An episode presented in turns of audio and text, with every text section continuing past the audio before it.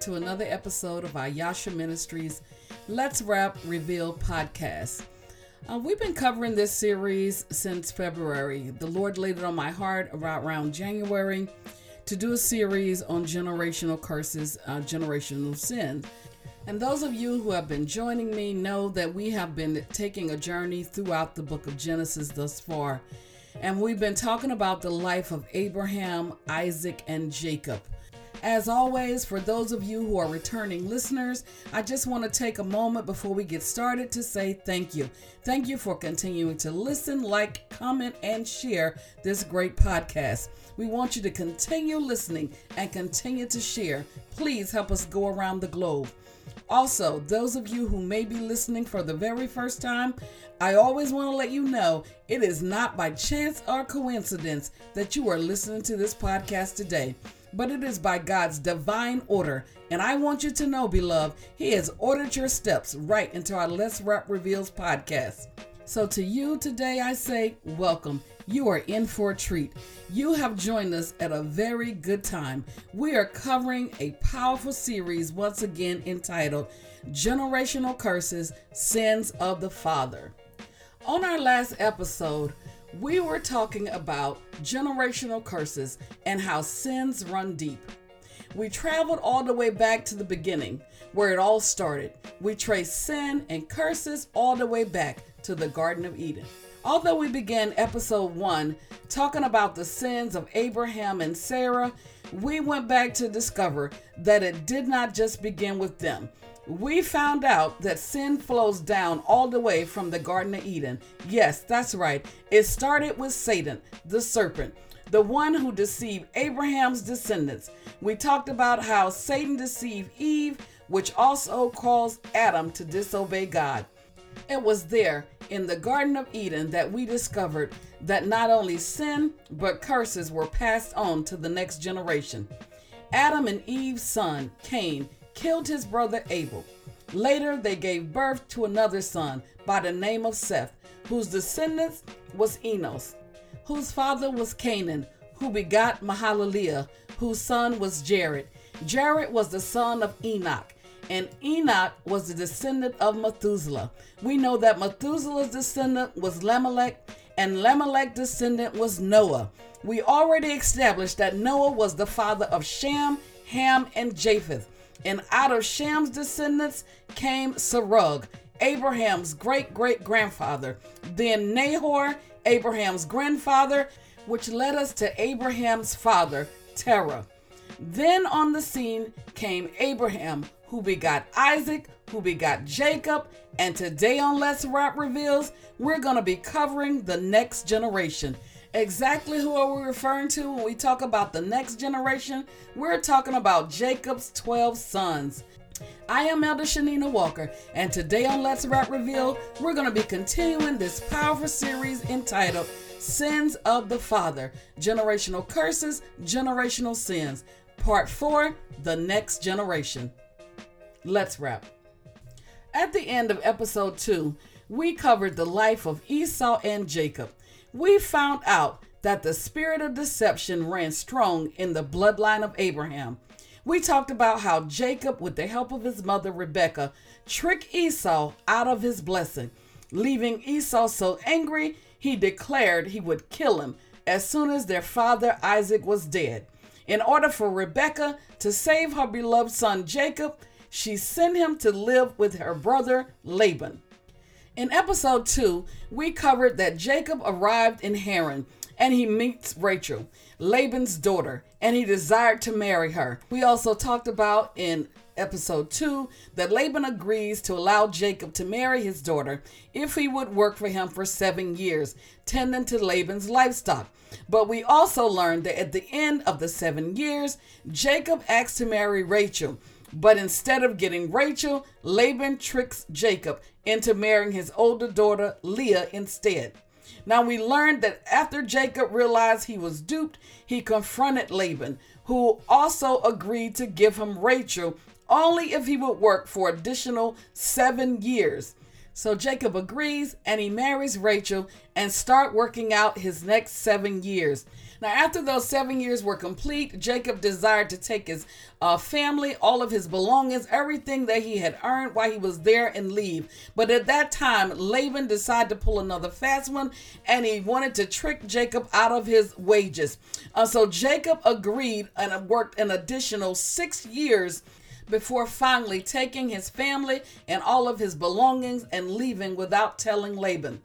And now, Having served Laban for 20 years, Laban proved to be a greater trickster than Jacob. So Jacob made a decision to return back to his homeland and he traveled with his family back to his land, but still fearing his brother Esau. Remember, Esau had made a vow before their father died that he would kill Jacob as soon as their father Isaac was dead. But yet, Jacob was hoping that he would be able to recon- be reconciled with Esau. It was on his way that he has another encounter with the Lord where he wrestled with the man until the break of day. Now it was there at Peniel that Jacob got his breakthrough, and his name was changed from Jacob to Israel. Now at this time, Jacob had 11 sons. The Bible says that Jacob was able to reconcile with his brother Esau. Genesis 33rd chapter tells us that Jacob and his family settled down in the land of Shalem, the city of Shechem, which was in the land of Canaan. It was here that Jacob purchased a field and spreaded his tent at the hand of the children of Hamor. This series picks up in Genesis, the 34th chapter, beginning at the first verse. Let's read. I'm going to be reading from the Message Bible. One day, Dinah, the daughter of Leah, had given unto Jacob, went to visit some of the women in the country of Shechem. The son of Hamor, the Hittite, which was the prince, saw her and raped her. Then he felt strong attractions to Dinah, Jacob's daughter, fell in love with her, and wooed her. Shechem went to his father, Hamor, Get me this girl for my wife. Jacob heard that Shechem had raped his daughter Dinah but his sons were out in the field with the livestock, so he didn't say anything until they got home. Hamor, Shechem's father, went to Jacob to work out the marriage arrangements. Meanwhile, Jacob's son, on their way back from the field, heard what happened. They were outraged, explosive with anger. Shechem's rape of Jacob's daughter was intolerable in Israel and not to be put up with. Hamor smoke, spoke with Jacob, his sons. My son Shechem is head over heels in love with your daughter. Give her to him as a wife. Intermarry with us. Give us your daughters to us, and we will give our daughters to you. Live together with us as one family. Settle down among us and make yourselves at home. Prosper among us. Shechem then spoke for himself, addressing Dinah's father and brothers. Please say yes. I'll pay anything. Set the bridal price as high as you will. The sky is the limit. Only give me this girl for my wife. Jacob's sons answered Shechem and his father with cunning. In other words, they answered him deceitful and said, Because he has defiled Dinah, our sister, because he has raped her, they said, this is impossible. We could never give our sister to a man who was uncircumcised. Why? We'd be disgraced. The only condition on which we can talk business is if all your men come circumcised like us. Then we will freely exchange daughters in marriage and make ourselves at home among you and become one big happy family. But if this is not an acceptable condition, we will take our sister and leave.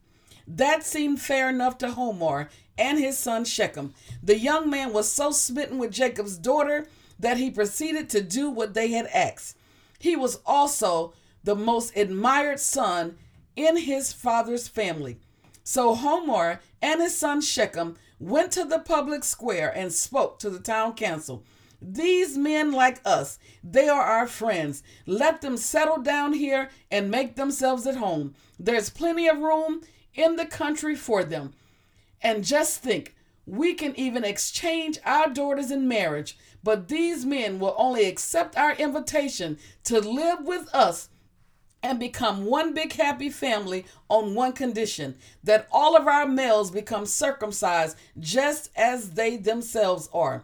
This is very good deal for us. These people are very wealthy with great herd lot and livestock and we're going to get our hands on it. So let's do what they ask and have them settle down with us. Everyone who was anyone in the city agreed with Hamor and his son Shechem. Every male was circumcised. Now, three days after the circumcision, while all of the men were still very sore, two of Jacob's sons, Simeon and Levi, Dinah's brothers, each with his sword in hand, walked into the city as if they owned the place and murdered every man there. They also killed Hamor and his son Shechem and rescued Dinah from Shechem's house and left. When the rest of Jacob's son came on the scene of slaughter, they looted the entire city and retaliation for Dinah's rape. Flocks, herds, donkeys, belongings, everything, whether in the city or field, they took. And then they took all the wives and the children captive and ransacked the homes and anything valuable. Jacob said unto Simeon and Levi, You've made my name stink to high heaven among the people here. These Canaanites and Perizzites, if they decide to gang up on us and attack us, as few as we are, wouldn't stand a chance. They'd wipe me and my people right off the map. And they said, Nobody is going to treat our sister like a whore and get by with it. Wow. I think that that was pretty clear. We see exactly what's happening here. We see that that same spirit of deception, that same spirit of deceitfulness has now passed on to the next generation we can clearly see that that same spirit of deceitfulness, that same cunning spirit, that same spirit of trick- trickery, that same spirit of lying has passed on to the next generation. When we look in that seventh verse, it clearly tells us that Jacob's sons were outraged. It tells they were explosive with anger. They were so upset that Shechem had uh, raped their sister Dinah that they were willing to do whatever it took to revenge their honor. So what what did they do? They hatched a plan. They decided that they would go in and tell them that they would be in agreement with them interchanging uh, their daughters with one another but the men needed to be circumcised and once they realized that they had went through with the circumcision and they were not yet healed the bible says 3 days in simeon as well as levi went in throughout the camp with their sword in their hand they went through and they killed all the men of the camp. Not only did they kill the men, the Bible says that they killed Hamor as well as they killed Shechem. They went through destroying everything. And as soon as they were done killing and wiping out everybody, the remainder of Jacob's son came through and they began to loot the entire city. It went on to say that they took whatever it is they wanted. They took herds, donkeys, belongings, everything. In the field and out of the field, they took. They even took all the wives and the children captive and they ransacked the homes for any valuables that they could find. So we see here that not only have the spirit of deceitfulness, the spirit of cunning, the spirit of trickery followed down to the next generation, but also the spirit of murder. Simeon and Levi are now uh, murderers. They murdered all of the men of the city. So now that same spirit that flowed through the generation, that same spirit, the spirit that Cain had that killed Abel, that same spirit that Esau that was trying to attach itself to Esau to kill their father Jacob, it has now fallen upon Jacob's sons. We're talking about generational sin, generational curses. Deuteronomy, the fifth chapter and the ninth verse, it goes on to remind us that the Lord says, For I am a jealous God, visiting the iniquity of the fathers upon the children unto the third and the fourth generation. I say that to say we have to be very careful what we do. Once again, I tell you, don't think that what you do doesn't matter. It is affecting the next generation. As we can see, as we cover the life and the bloodline of Abraham, Isaac, and Jacob, we can see how thus far there are spirits attached to this family. There are the spirit of deceitfulness, deception, lies, trickery, manipulation, sibling rivalry, jealousy, hatred, even murder we're taking a look at the life of the patriarchs, Abraham, Isaac, and Jacob, to let you know your family is not the only family that dealt with dysfunction. Just like there's different spirits that follow this bloodline, different generational curses and generational sin, you too and your family has something that you're dealing with. If you begin to look back, as I stated before, and shake the family tree, you'll begin to see what is going on within your family bloodline. It is here that we have to take these things and submit them under the blood of Jesus. Remember, because of the blood of Jesus, we are no longer under a curse. The Bible tells us in Deuteronomy, the 30th chapter, in the 19th verse, it says, Today I have given you the choice between life and death, between blessings and curses. Now I call on heaven and earth to witness the choice you make. Oh, that you would choose life that you and not only you, but your descendants might live. We have a choice today, beloved. You can choose life or you can choose death. You can choose blessings or you can choose curses. We are no longer under the curse. The curse has been broken by the blood of Jesus. But we have to make a conscious decision to come to God and submit it under the blood. The Bible tells us in Hebrew 4 and 16, Let us therefore come boldly unto the throne of grace, that we might obtain mercy and find grace to help in the time of need. If ever there was a time of need, now is the time. I want you, beloved, to think about everything that we've covered in this series thus far and know that we all have something that follows our bloodline.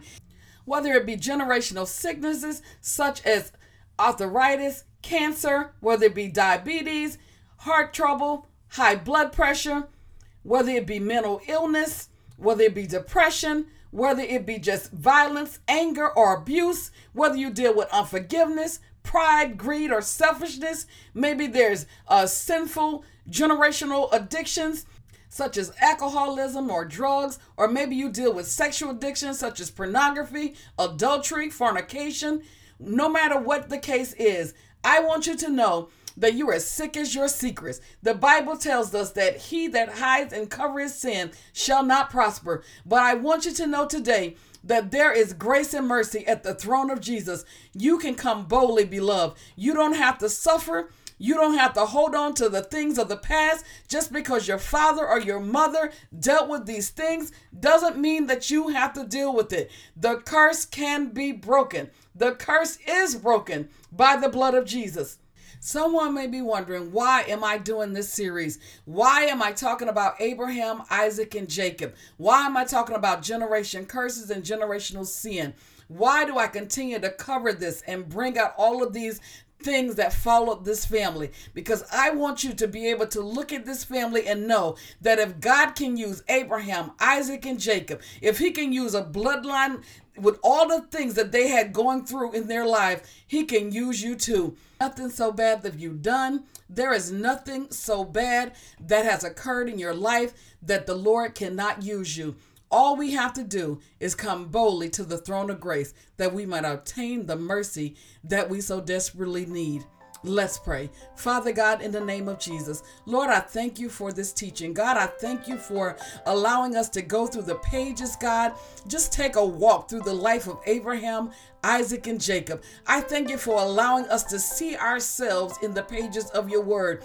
I thank you for showing us Abraham, Isaac, and Jacob, the flaws that they had in their life, God. And we're flawed just like them, but yet you use them, Father. And there's no doubt that you can use us, even in the midst of everything that we have going on in our lives. God, God, we come to you, Father. We surrender it all to you. Father, we come boldly to you. God, we know that you know all about us. You know all about what follows our bloodline. So, Father, we ask that you will begin to reveal to us, God, those things that we need to come before you and confess, God, so that we don't pass it on to the next generation. Father, we want the curse to be broken with us, oh Father. We will do it today, Father. Help us, oh Father, that we might choose life, God, and not death. God, help us that we might choose blessings and not curse, God. That it'll not only be well with us, but it'll be well with our descendants. Lord, we just thank you today, and we ask all these blessings in the name of your Son, Jesus, we pray. Amen. I do hope you have enjoying this a series entitled Generational Curses, Generational Sin. This was part 4 entitled The Next Generation. I want you to come back for the next episode. Please don't miss it as we continue to cover the children of Jacob and we continue to see how the generational sin, generation curses continue to follow the descendants of Abraham, Isaac, and Jacob. Please come back and join me. We also want you to go to Facebook and be a part of our Facebook family. Yes, that's right, Facebook. Yasha Ministry Walker on Facebook. Please, please go join us. And don't forget to join our Facebook group page. Let's Rap Reveals group page on Facebook. We also want you to know that you can become a patron of this great ministry for as little as $5 or more a month. Whatever the Lord lay on your heart to give this ministry, help us continue to spread the gospel around the world. I want you to know, as always, I love you, but you better know God will always love you more. Until the next time, I am Elder Shanina Walker. Have a blessed day.